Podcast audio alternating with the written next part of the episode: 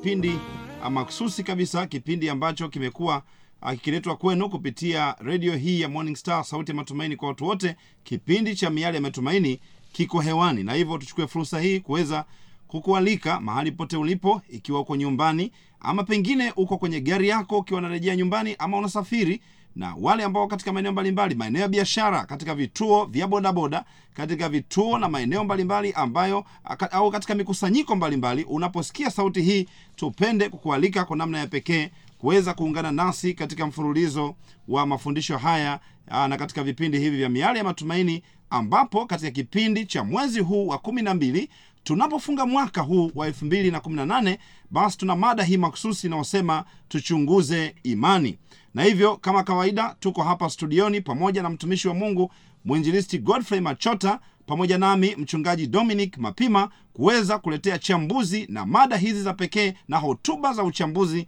ambazo zinakusogeza karibu katika msingi wa uelewa wa kuweza kumfahamu mungu na kuyafahamu mapenzi ya mungu. Na pia katika studio zetu leo tunaye mtumishi wa mungu pia mwinjilisti misana mshola uh, misana daniel mshola ambaye tuko naye hapa uh, studioni na moja kwa moja basi baada ya muda mfupi nitakapokutajia namba za simu moja kwa moja atakwenda kutuletea ombi na baada ya ombi hilo tutarudi studio kwa ajili ya kupata ujumbe wa kwanza kwa njia ya nyimbo na hatimaye twende moja kwa moja katika hotuba ya leo. Na hotuba ya leo ina kichwa kinachosema tuchunguze imani juu ya mungu na jinsi alivyojifunua.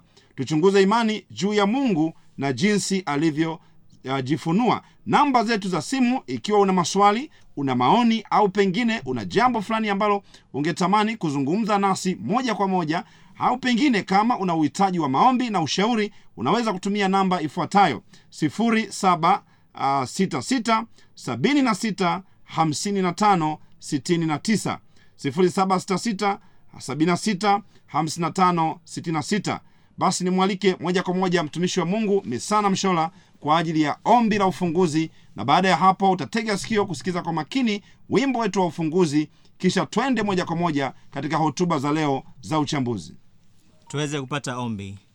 Baba wa mbinguni tunakualika tena katika siku hii ya leo. Tunaomba ukaweze kujifunua kwetu ukaweze kujifunua kwetu katika somo ambalo tunaenda kujifunza siku hii ya leo juu yako ulivyojifunua kwetu na ukajifunue zaidi katika maisha yetu. Tunakualika ukaweze kuwa pamoja nasi kuanzia mwanzo huu hadi mwisho katika siku ya leo. Naomba katika jina la yesu amina. Amen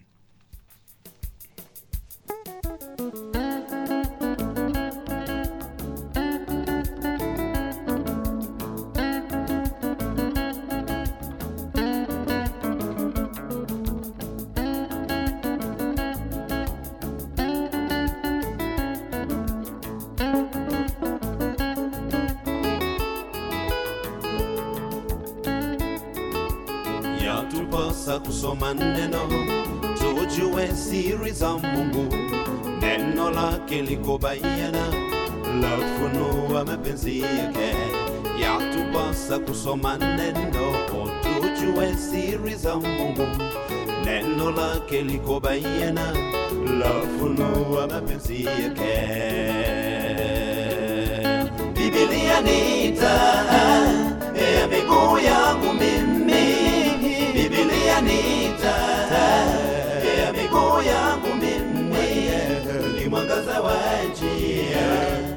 njia yangu ya wokovu ni mwangaza wa njia. Njia yangu ya wokovu Biblia ni taa. Ya miguu yangu mimi Biblia ni taa.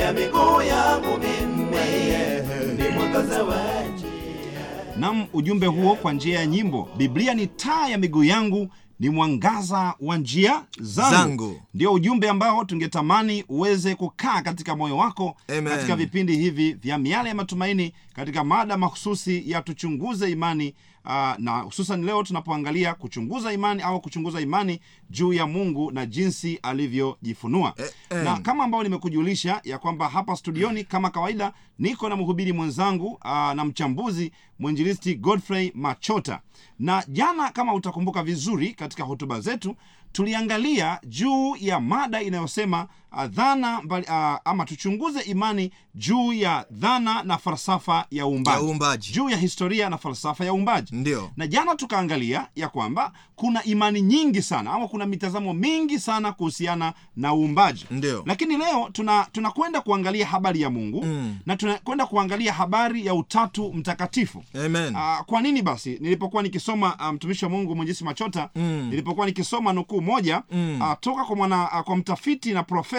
kwenye idara ya fizikia Naam. na nadharia ya kemia katika chuo kikuu cha kule mexico Mm. anaitwa enrique uh, hernandez Mm. huyu uh, huyu mtafiti na profesa anatamka hivi anasema Mm. ujuzi kumhusu mungu muumbaji Naam. na ujuzi kuhusu uh, uumbaji Mm. vina uhusiano wa karibu sana Amen.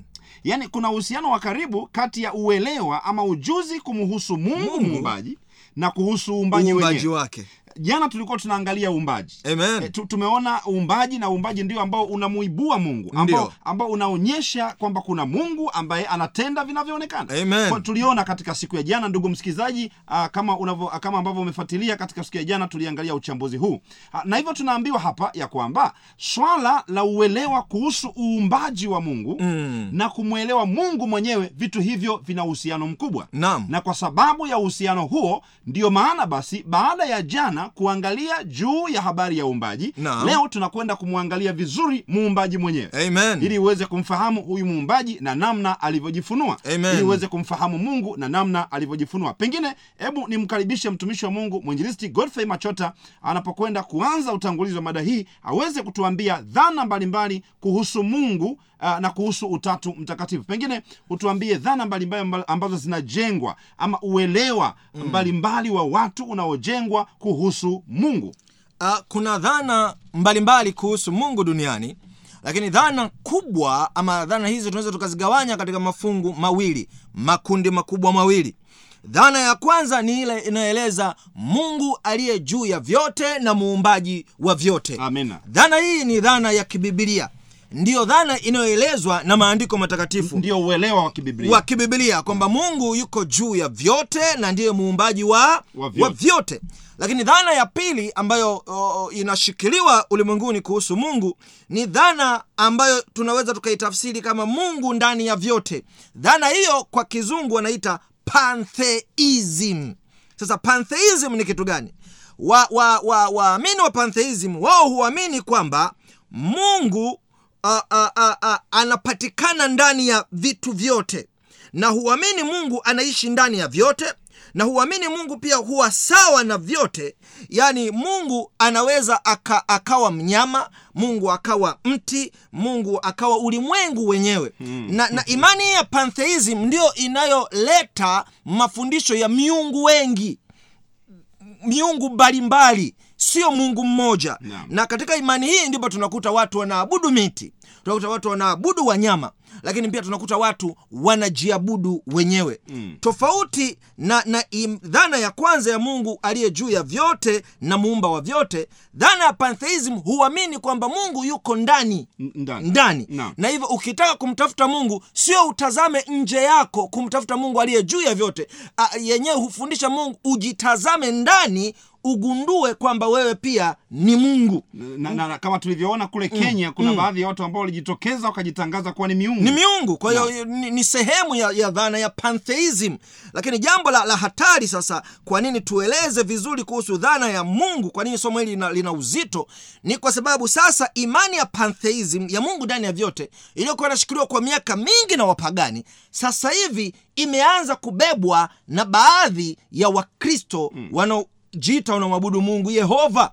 Na sasa wanadamu wanaanza kujitazama ndani yao wakidhani kwamba na wao ni mungu ni miungu midogo.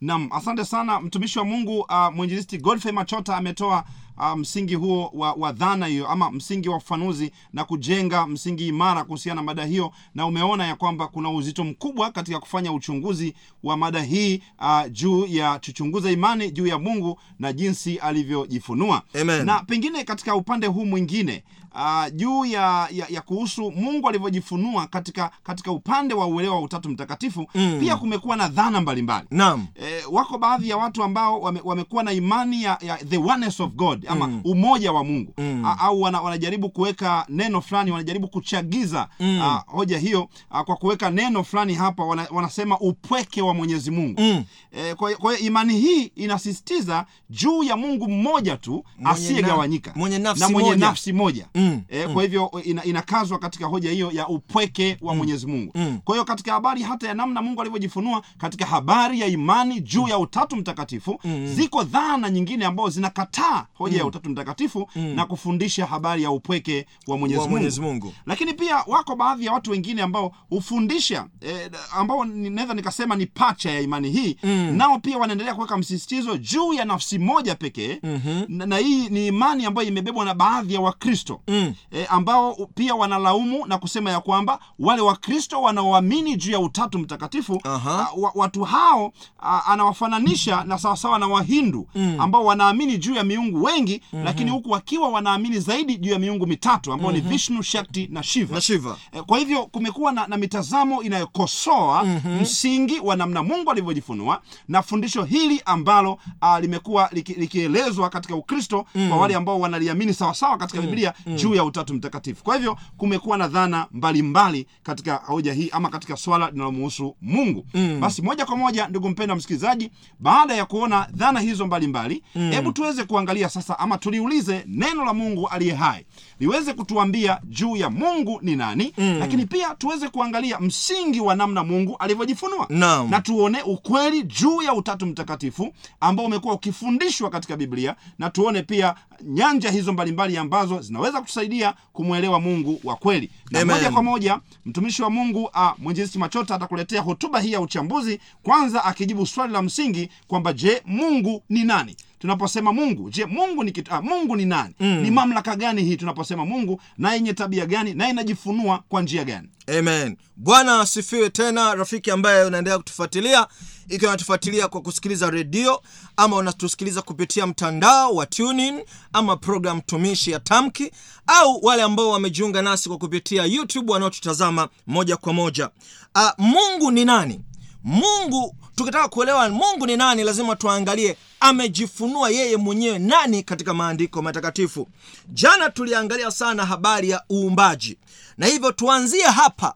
Mungu anajifunua yeye ni nani katika uumbaji. Zaburi ya 33 fungu la 6 na 9 zaburi sura 33 fungu la, La sita sita. mpaka tisa inasema Naam. inasema kwa, kwa neno la bwana mbingu zilifanyika Aha. na jeshi lake lote kwa pumzi ya kinywa chake aha hukusanya maji ya bahari Ndiyo. chungu chungu huviweka vilindi katika ghara nchi yote na imwogope bwana wote wakao duniani wamche na wamche asema maana yeye alisema ikawa na, na yeye aliamuru ikasimama. Kwa tunaona hapa mungu anajitambulisha yeye kama muumbaji. Mungu hajitambulishi kama yeye ni uumbaji. Mungu anajitambulisha yeye kama Muumbaji. kumbuka uh, dhana ya pantheism inasema mungu ni uumbaji. Mm. lakini dhana ya kibiblia inasema mungu ni muumbaji. Haleluya. Kwamba yeye ndiye ameumba vyote na ni mtawala wa vyote. Lakini mungu huyo ambaye tunamleta tuna, tuna leo ni mungu mmoja. Katika kitabu cha kumbukumbu la torati sita fungu la nne biblia inazungumza namna mungu huyu anavyo ana, a, a, a, alivyo mungu huyu mmoja. Za kumbukumbu la torati sita fungu la nne. Hebu tusikilize fungu hili makini linaloelezea juu ya mungu. Kumbukumbu la taurati sura ya sita mstari wa nne biblia inasema hivi. Mm-hmm. inasema sikia e israeli naam. Bwana mungu wetu bwana ndiye mmoja. Kwa hiyo biblia inatuambia bwana mungu wetu ndiye Mmoja. mmoja, na mchungaji mapema atalieleza hili vizuri anapo, atakapoeleza namna mungu alivyojifunua katika katika hali zake. Sasa tuangalie uh, sifa nyingine ama, ama namna nyingine ambavyo mungu anajitambulisha. Katika kitabu cha isaya sura ile ya 43 fungu la kumi mpaka la kumi na moja mungu anaendelea kujitambulisha. Yeye ni nani? Tumeona kwamba mungu ni mmoja tumeona kwamba mungu ni muumbaji. Lakini mungu huyu je mwanzo wake ni upi? Je ana mwanzo? Je ana mwisho? Isaya 43 kumi mpaka kumi na moja. Biblia inasema biblia inasema ninyi ni mashahidi wangu nam asema bwana. Ndiyo na, na, na mtumishi niliyemchagua Aha. mpate kujua na kuniamini ndiyo na kufahamu ya kuwa mimi ndiye. Aha. kabla yangu Mhm. hakuumba mungu hakuumbwa mungu awaye yote. Mungu anasema kabla yake hakukuwepo na mwingine yote aliyeitwa mungu. Aha. anasema wala baada yangu Mhm. wala baada yangu ndiyo mimi hata kuwepo mwingine. Tena hakutakuwa na mungu mwingine isipokuwa yeye. Amen. Fungu la kumi na moja. Anasema mimi naam. Mimi ni bwana. Nam zaidi yangu mimi hapana mwokozi. Ko tunaona mungu hapa anasema yeye ndiye aliyekuweko tangu mwanzo lakini pia hakutakuwa na mwingine maanaake pia atakuwepo milele na, Na milele. milele. yeye ni alfa yeye ni omega. omega katika kitabu cha isaya 44 fungu la sita utasoma msikilizaji wetu mungu anajiita yeye ni mwanzo lakini pia ni mwisho, mwisho. kwa hiyo hana mwanzo wala hana mwisho lakini pia ni mwokozi kwa tunaona hapa mungu anajitambulisha mwenyewe yeye ni nani sasa jambo la msingi tuangalie sifa za mungu zitusaidie kumwelewa huyu mungu ama tunaweza kuziita tabia za mungu. Maana tukizielewa sifa za mungu tutakuwa tunamwelewa mungu. Kwa nini? Kwa sababu mungu ametufundisha mambo haya ili tukimwelewa tupate faida sifa ya kwanza ya mungu ambayo nataka tuitafakari katika masaa haya ni juu ni sifa yake ya kwamba yeye ni wa milele ambayo tumetoka kuiona katika mafungu ya isaya 44 fungu la sita. Na sasa nataka nikusomee fungu la mwanzo 21 fungu la 33 sifa hii ya umilele wa mungu kama ilivyotajwa ama ilivyoaminiwa na waaminifu mbalimbali katika zama mbalimbali. Mwanzo 21 fungu la 33 mungu ni wa milele. 21:33 mwanzo nasema inasema nini? Ibrahimu akapanda akapanda mkwaju huko bersheba aha. Akaliitia huko jina la bwana mungu wa milele. Biblia anatuambia akaliitia jina la bwana mungu wa wa milele. Mungu wa milele. Amen. tunaona mungu moja kati ya sifa yake ni wa milele. Amen. hana mwisho hana ukomo. Sifa ya pili ya mungu ambayo nataka nikuletee katika masaa haya ni kwamba mungu huyu habadiliki badiliki mungu huyu hana kigeugeu. Sio mungu leo kasema hili kesho kabadilika akasema lingine. Biblia inatueleza sifa hii ya msingi ya mungu katika kitabu cha yakobo sura ile ya kwanza na fungu lile la kumi na saba yakobo sura ya kwanza fungu la kumi na saba. Biblia inasema hivi. Biblia inasema kila kutoa kuliko kwema aha. na kila kitolewacho kilicho kamili nam hutoka juu hushuka kwa baba wa mianga. Nam kwake hakuna kubadilika kwake hakuna kubadilika. wala kivuli cha kugeukageuka wala kivuli cha kugeuka geuka. Haleluya. Amen. mungu akisema amesema. Amen. habadiliki badiliki. Hageuki geuki. Ha, ha, habadili tafsiri za kile alichokisema mwanzo mm. yeye ni ni, ni, ni, ni sifa yake hiyo ya msingi sana kwamba ni mungu asiyegeuka geuka Amen. wanadamu leo anazungumza moja kesho anazungumza lingine mm. rafiki yako anaweza kuahidi jambo hili kesho akazungumza lingine lakini jambo jema mungu tunayekutambulisha kwake ni mungu asiyebadilika badilika Amen. akisema utaokolewa utaokolewa Amen. akisema utapona utapona Amen. akisema utashinda utashinda Amen. ni mungu asiyebadilika badilika katika kitabu cha malaki tatu fungu lile la sita anakazia hoja hii ya kwamba mungu hana kigeugeu malaki sura ya tatu fungu la sita neno la bwana linasema nini biblia inasema ndiyo malaki tatu sita nasema Aha. kwa kuwa mimi ni bwana uh -huh. bwana kwa kuwa mimi bwana sina kigeugeu. Mm. ndiyo maana nyinyi hamkuangamizwa enyi wana wa yakobo. Biblia tunaona katika fungu la, ya, la sura ya yakobo yakobo anamtaja mungu kwamba hana kigeugeu. Lakini katika malaki mungu mwenyewe anaongea anasema mimi sina Kigeugeu. kigeugeu. Haleluya. Sifa ya tatu ya mungu ni sifa ya upendo mungu ni mwenye upendo. Haleluya. Kitabu cha yohana wa kwanza sura ya nne fungu la nane biblia inamtambulisha kwamba mungu ni mungu mwenye upendo. Yohana wa kwanza waraka wa kwanza wa yohana sura ya nne fungu la nane biblia inasema hivi. Biblia inasema inasema yeye asiyependa aha, hakumjua mungu. Aha. kwa maana mungu ni upendo. Kwa maana mungu ni, Ni upendo, upendo. haleluya.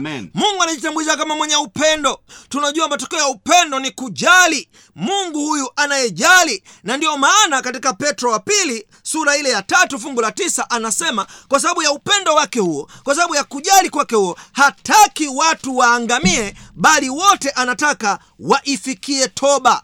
Yeye amejaa upendo kiasi cha kwamba hataki kuona mdhambi yoyote anaangamia hataki kuona mwanadamu yoyote anaangamia. Ni mungu ambaye hataki kukata tamaa juu ya hali ya mtu fulani na anataka wote waifikie toba na ndiyo maana ameandaa mpango wa uokovu kwa sababu ya upendo wake huo. Na yohana tueleza kina cha upendo wa mungu katika yohana 3:16 yohana 3:16 anasema aha. Kwa maana jinsi hii mungu aliupenda ulimwengu. Ishi hapo hapo mchungaji. Biblia inasema kwa maana jinsi hii mungu aliupenda ulimwengu. Kwa tunaona mungu huyu ni mungu mwenye upendo.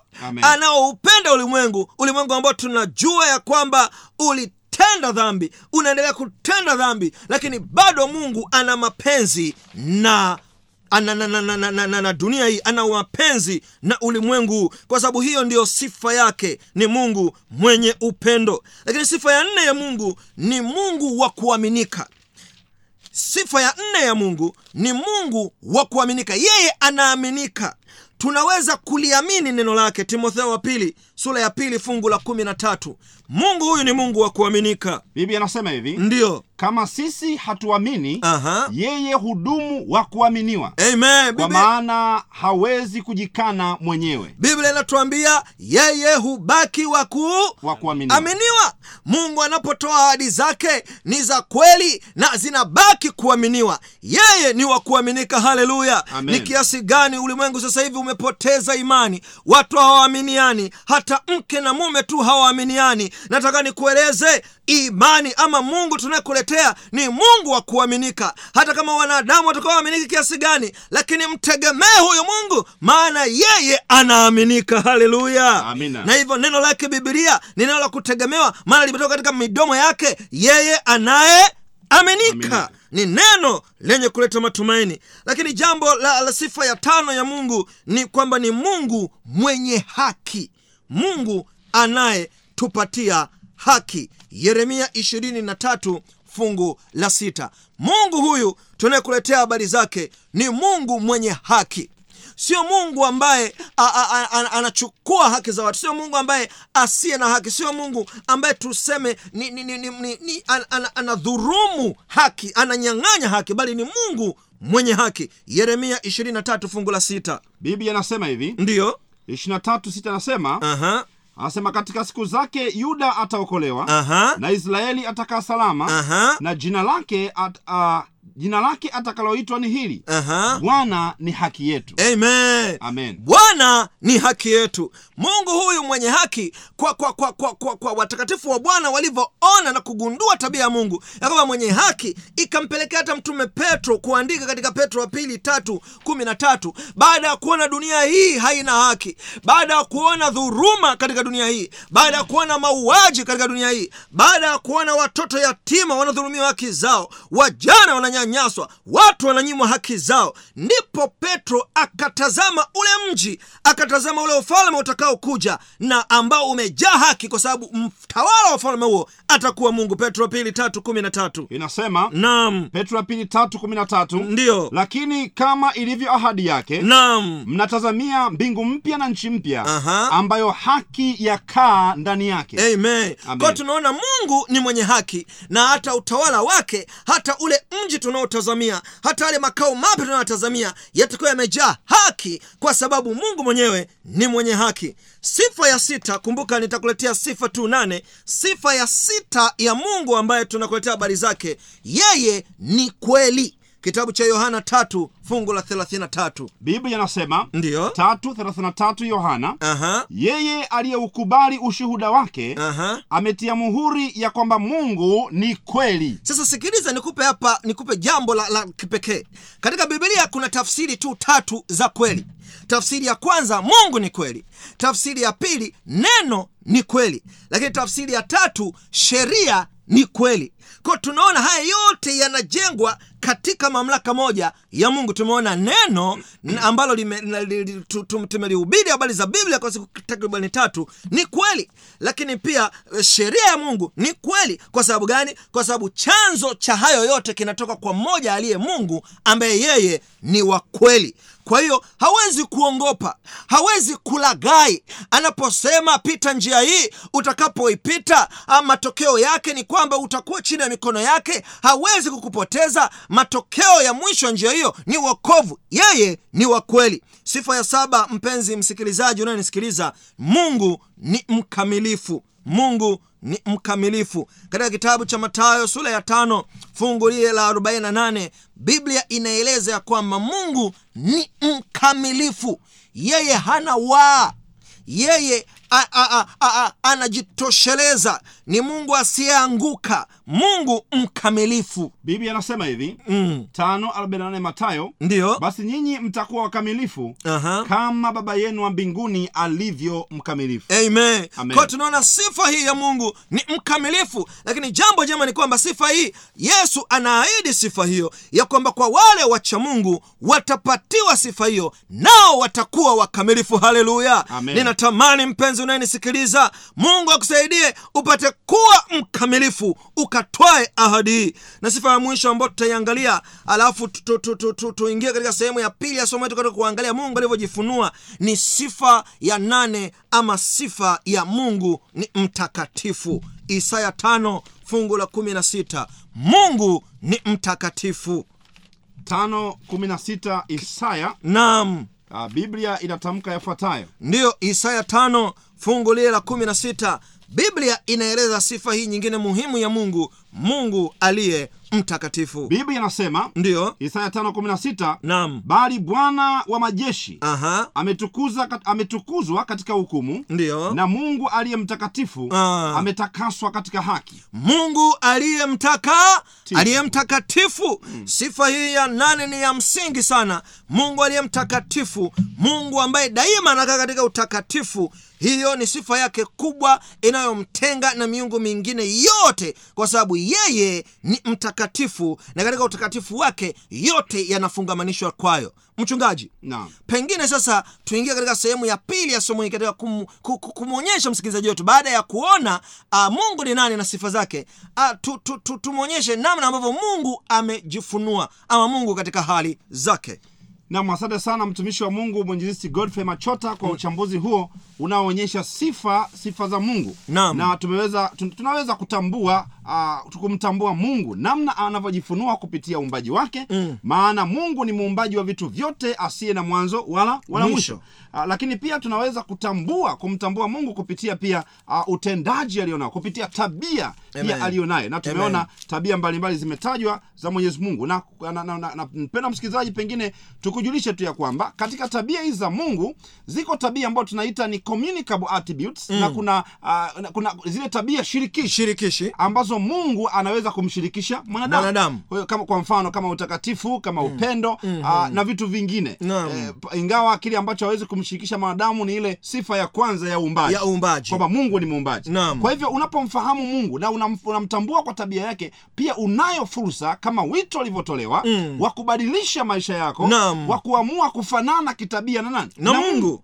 Kuweza kuwa mtu mwenye upendo maana unapokuwa mwenye upendo maana yake tabia ya mungu iko ndani yako. Naam. na kama vile ambavyo mtumishi wa mungu baada ya kuhitimisha hapa ameniomba sasa tuingie katika uchambuzi juu ya kufahamu namna mungu alivyojifunua.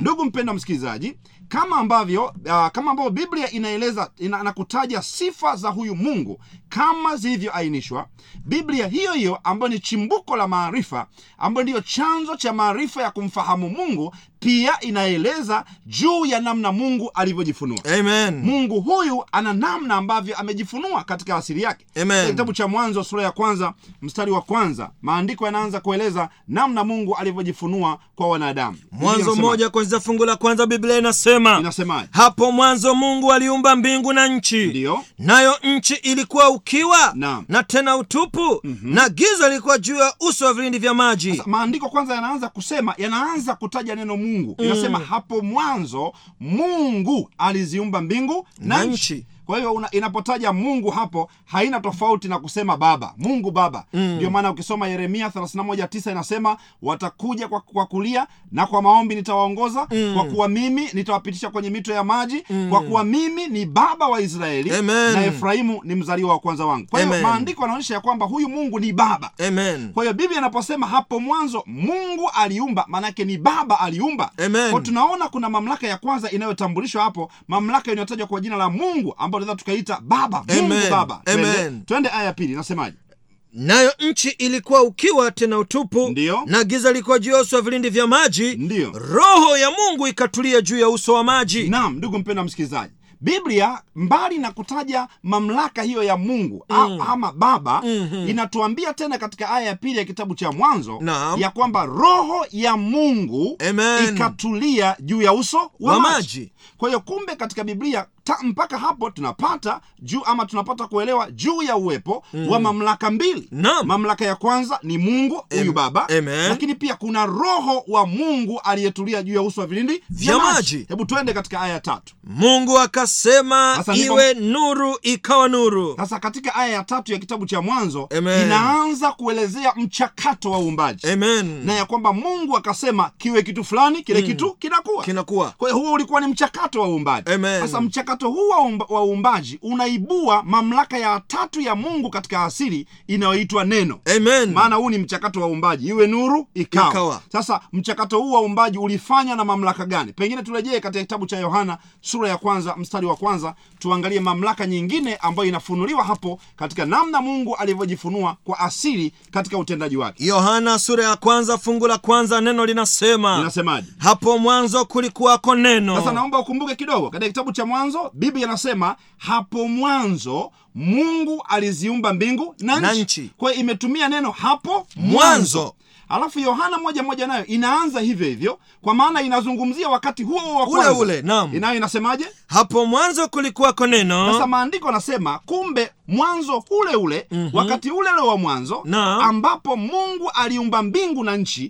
Biblia inasema katika mwanzo huo huo alikuwapo neno, neno kwa hiyo pale tuliona kulikuwepo na mungu baba alafu kulikuwepo na roho iliyotulia juu ya uso wa vini vya maji, Maji. lakini yohana anatuambia tena kumbe kulikuwepo na mamlaka nyingine inayoitwa neno, Neno. twende hebu endelea tu. Naye neno alikuwako kwa mungu. Anasema naye neno alikuwako kwa mungu. Twende. Naye neno alikuwa mungu. Anasema naye neno alikuwa mungu. Twende. Huyo huyo mwanzo alikuwako kwa mungu.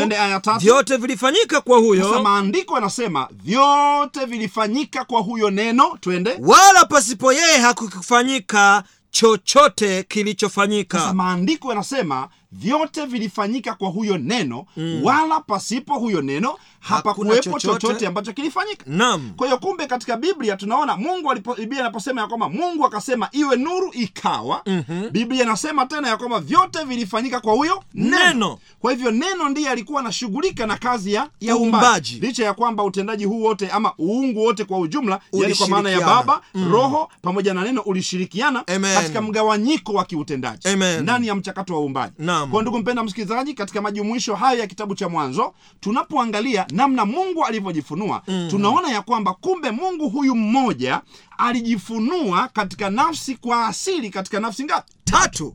Kwa ni mungu mmoja lakini aliji mwenye nafsi tatu, Tatu. ambaye amejifunua katika nafsi tatu, Tatu. ndivyo maandiko yanavyosema. Amen. Na ushahidi mwingine unaoweza kuonyesha juu ya utendaji huo wa, wa kiuwingi wa Amen, mungu. katika kujifunua na kwa nafsi hizo tatu ni ushahidi wa matamko mbalimbali ambayo mungu mwenyewe anayatamka. Amen. ambayo mungu mwenyewe anayatoa anaonyesha namna alivyo kwa asili kwamba ni mungu mmoja lakini anayetenda ama alijifunua katika nafsi tatu. Pengine tuangalie katika katika dhamira. Mungu alipokuwa anaonyesha dhamira ya uumbaji Mm. tamko gani ambalo mungu alilitoa? Kitabu cha mwanzo sura ile ya kwanza kuanzia mstari wa 26 inasema maandiko yanasema ndiyo. Mungu akasema maandiko anasema mungu akasema. Twende. na tumfanye mtu kwa mfano wetu. Kwa hiyo hapa tena maandiko anasema mungu akasema Aha. na tumfanye mtu kwa mfano wetu. Kwa hiyo ana, anatumia anatumia mfumo wa uwingi nam mungu anasema na tumfanye mtu kwa mfano wetu, wetu. Kwa nini anatumia mfumo wa wingi? Mm. anatumia mfumo wa uwingi kwa sababu kwa asili mungu huyu amejifunua katika nafsi tatu.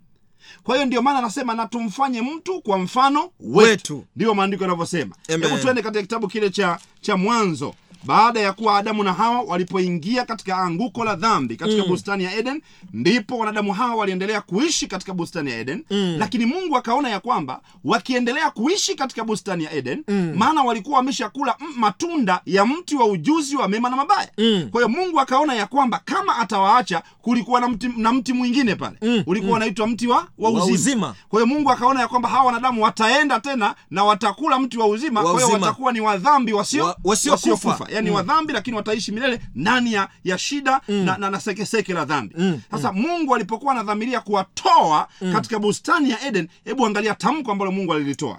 Endelea pale kitabu cha mwanzo tatu fungu la ishirini na mbili. maandiko yanasema bwana mungu akasema. Sasa maandiko anasema bwana mungu akasema. Twende. Basi huyu mtu amekuwa kama mmoja wetu. Anasema basi huyu mtu amekuwa kama mmoja wetu kwa hivyo anatumia mfumo wa, Wa wingi. kuonyesha ya kwamba ni mungu mmoja lakini ndani ya umoja huo amejifunua katika nafsi zaidi ya moja, Ya moja. kwa maana ya nafsi tatu, tatu kamilifu ndivyo maandiko yanavyosema kwa hivyo utaona hapa ya kwamba a, katika biblia mungu anapotajwa namna alivyojifunua biblia inaweka bayana kabisa ya kwamba mungu huyu mmoja amejifunua katika nafsi tatu sasa wengi wamekuwa na maswali Mm. katika hoja hii ya mungu kujifunua katika nafsi tatu, Tatu. wengi wamekuwa wakiuliza wanasema sasa kama mungu amejifunua katika nafsi tatu je inawezekanaje nafsi hizo tatu zikawa mungu mmoja, Mmoja. yaani moja jumlisha moja, Moja, jumlisha moja ni jibu linakuwa na moja, moja.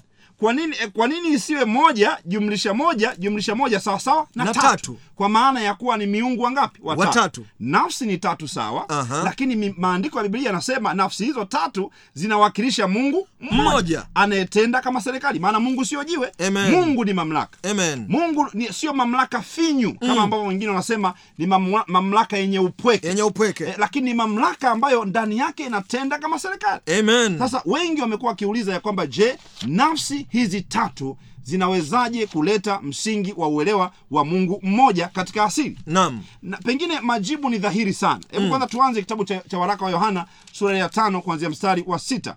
Waraka wa kwanza wa yohana hebu tuanzie eh, sura ya tano kuanzia mstari wa sita na kuendelea maandiko ya haki ya mwenyezi mungu anasemaje je nafsi hizo tatu ambazo mungu alijifunua kwazo je zinawakilisha mungu mmoja ama ni mungu zaidi ya moja? Waraka wa kwanza wa Yohana tano kuanzia fungu la sita Biblia inasema anasemaje huyu ndiye aliyekuja kwa maji na damu Twende. yesu kristo. Si katika maji tu bali katika maji na katika damu. Twende. fungu la saba naye roho ndiye ashu, ashuhudiaye. Kwa sababu roho ndiye kweli. Anasema naye roho ndiye ashuhudiaye kwa sababu roho ndiye ndiye kweli fungu la nane.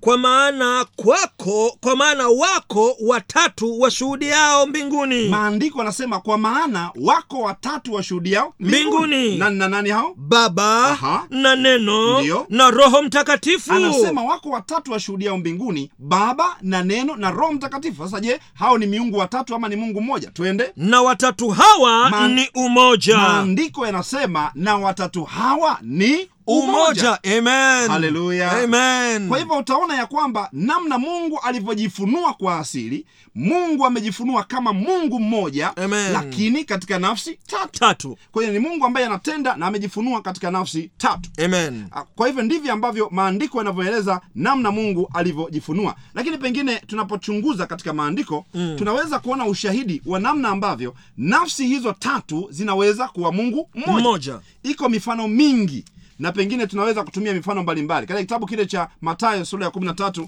aya ya kumi na tatu hebu naomba tuweze kupata mamlaka ya kibiblia tunapokwenda kuangalia mifano hii ya msingi ili kuweza kuelewa msingi wa mwenyezi mungu alivyojifunua katika nafsi tatu lakini bado akidumu kuwa mwenyezi mungu mmoja. Hebu tuende pale kitabu kile cha matayo sura ya 13 aya ya 13 tuweze kupata mamlaka ya biblia tunapokwenda kuainisha msingi wa ukweli huu wa namna mungu alivyojifunua katika asili. Twende. Matayo 13:13 inasemaje kwa sababu hii nasema nao kwa mifano. Sasa yesu alipokuwa anawafundisha watu maandiko anasema anazungumza hapo anasema kwa sababu hii nasema nao kwa nini? Kwa mifano. twende. Kwa kuwa wakitazama hawaoni Ndiyo. na wakisikia hawasikii. Inatosha tu hapo maandiko anasema kwa sababu hiyo ninasema nao kwa mifano, mifano. Kwa hiyo wakati mwingine tunapokuwa hatuelewi mambo ya mungu mm-hmm. kwa sababu ya kiwango chetu kidogo cha ufahamu na fikira zetu hizo ufinyu mungu anasema huwa anatumia nini mifano, Mifano. Na yesu ametumia mifano mbalimbali. Unaweza ukasema kana kwamba labda inamshusha hivi lakini mifano ambayo inalenga kuweza kumsaidia mwanadamu kwa uelewa wake wa chini. Kwa mfano kuna mahali yesu anajiita ya kuwa mimi ni mzabibu alafu anasema nini nani? Ni matawi. sasa usije ukasema ya kwamba yesu anajifanya ana, ana, anajitambulisha kama mti. Kama mti. E, kwa hiyo tunapotoa mifano hii mm. hatuna maana ya kwamba ndio tunamuweka mungu kwenye mifano hiyo mm. bali tunataka tutumie mifano hiyo ili kurahisisha uelewa Amen. juu ya mambo yanayomhusu mungu. Kwa tunajifunza from the known to unknown. Yes. toka mahali tunapojua ili tuweze kwenda mahali. Tusipojua toa katika ufahamu wa chini ili tuende katika ufahamu wa juu. Hebu naomba tuangalie mfano mdogo sana kwa haraka ingawa muda wetu umekimbia kidogo. Ah, kwamba katika swala hili la kujua ya kwamba je mungu mmoja a- anaweza kuwa na nafsi tatu au nafsi tatu zinaweza kuwa na maana ya mungu mmoja? Mm. hebu naomba tutoe mifano midogo michache. Hebu tuangalie mfano mdo- mmoja tu haraka. Mwanzo sura ya kwanza. Mwanzo sura ya kwanza. Kwanzia mstari wa tano. Maandiko mstari wa tano neno la bwana linasema. Inasemaje mungu akaita nuru mchana maandiko anasema ah, hebu angalia katika uumbaji hapo maandiko anasema mungu akaita nuru mchana na giza akaliita usiku alafu na giza mungu akaliita usiku sasa Usiku. kuangalia hapo kuna vitu vingapi hapo mtumishi wa mungu kuna vitu Viwili. mm-hmm. kitu cha kwanza ni nuru mm-hmm. na kitu cha pili nini Ni giza. lile lile giza liliitwa nini usiku Usiku. alafu li, ile nuru iliitwa nini mchana, Mchana. kwa hiyo kuna mchana na kuna usiku, Usiku. hivyo ni vitu vingapi ni vitu viwili. Mm, kwa hiyo mchana ni kitu kingine na usiku ni kitu kingine, Kingine. lakini hebu angalia vitu hivi vili vinapoungana Aha. vinazaa vitu vingapi? Hebu malizia saandiko inavyosema ikawa jioni ikawa asubuhi siku moja. Kwa hiyo maandiko anasema kumbe muunganiko wa mchana na usiku unazaa kitu kimoja kinachoitwa nini? Siku. Amen. Kwa hiyo kumbe tunaona ya kwamba katika mahesabu ya kibiblia Aha. kuna uwezekano wa kuwepo na hesabu inayojumlisha vitu vingi mm-hmm. lakini jibu likawa ni moja. Amen. Na pengine tutakuja kuendelea katika mwendelezo wa uchambuzi wa mada hii lakini hebu ondoka na mfano huu mdogo. Uh, wengi tunalifahamu tunafahamu kitu kinachoitwa yai. Hebu chukua ile yai nenda ukalichemsha ile yai alafu liweke kwenye meza pale alafu anza kuligawanya kitu cha kwanza utatoa ganda gumu la nje weka pembeni. Kitu cha pili utatoa yai uh, utatoa lile nyama laini ya ndani weka pembeni. Alafu kitu cha tatu utatoa kiini kile cha njano weka pembeni. Hivyo ni vitu vingapi? Vitatu. Ni vitu vitatu. Sasa naomba nikuulize swali. Je kupatikana kwa vitu vitatu kwenye yai moja kunafanya liye yai lisiendelee kuwa moja? Sasa yanakuwa ni matatu la hasha. Haiwezekani. Bado linadumu kwa yai moja. Moja. lakini ndani ya umoja huo kuna kitu zaidi ya, ya Kimoja. kwa hiyo huu ni mfano wa chini. Sitaki kumweka mungu kwenye mfano huu lakini nataka nikusaidie mfano wa kurahisisha uelewa wa hesabu hii ya msingi. Kwa hiyo ndugu mpenda msikilizaji mungu alivyojifunua amejifunua katika nafsi hizo tatu lakini bado ni mungu mmoja. Endelea kukaa nasi katika mafundisho haya na kuendelea kufuatilia hotuba hizi za pekee za uchambuzi ili kuelewa asili ya mungu. Na hotuba hii ni, ni hotuba endelevu. Itaendelea katika kipindi kijacho. Mahali ulipo nikualike tuweze kumheshimu mungu tunapoomba tunapohitimisha hotuba hii ya leo. Lakini zaidi sana tunakusii uweze kumkaribisha mungu ndani ya maisha yako na kumfanya kuwa se, kumpatia sehemu ah, katika moyo wako na kumfanya kuwa wa kwanza katika maisha yako. Hebu natuombe na, na wakati ukichukua maamuzi haya ya kukaa katika mikono ya mungu tunakushukuru mungu wetu mwema kwa uweza na wema wako. Tunakushukuru kwa namna ambavyo umetufunulia uweza wako. Tunakushukuru kwa vile ulivyojifunua. Tusaidie kupata kulielewa vizuri hili maana uzima wa milele kuupata uzima wa milele ni lazima tukujue wewe mungu wetu mwema. Msaidie msikilizaji bwana anaposikiliza mahali popote ukamsaidia aweze kuelewa ukweli huu muhimu. Maana tunayaomba haya katika jina yesu kristo tukiomba amen. Amen.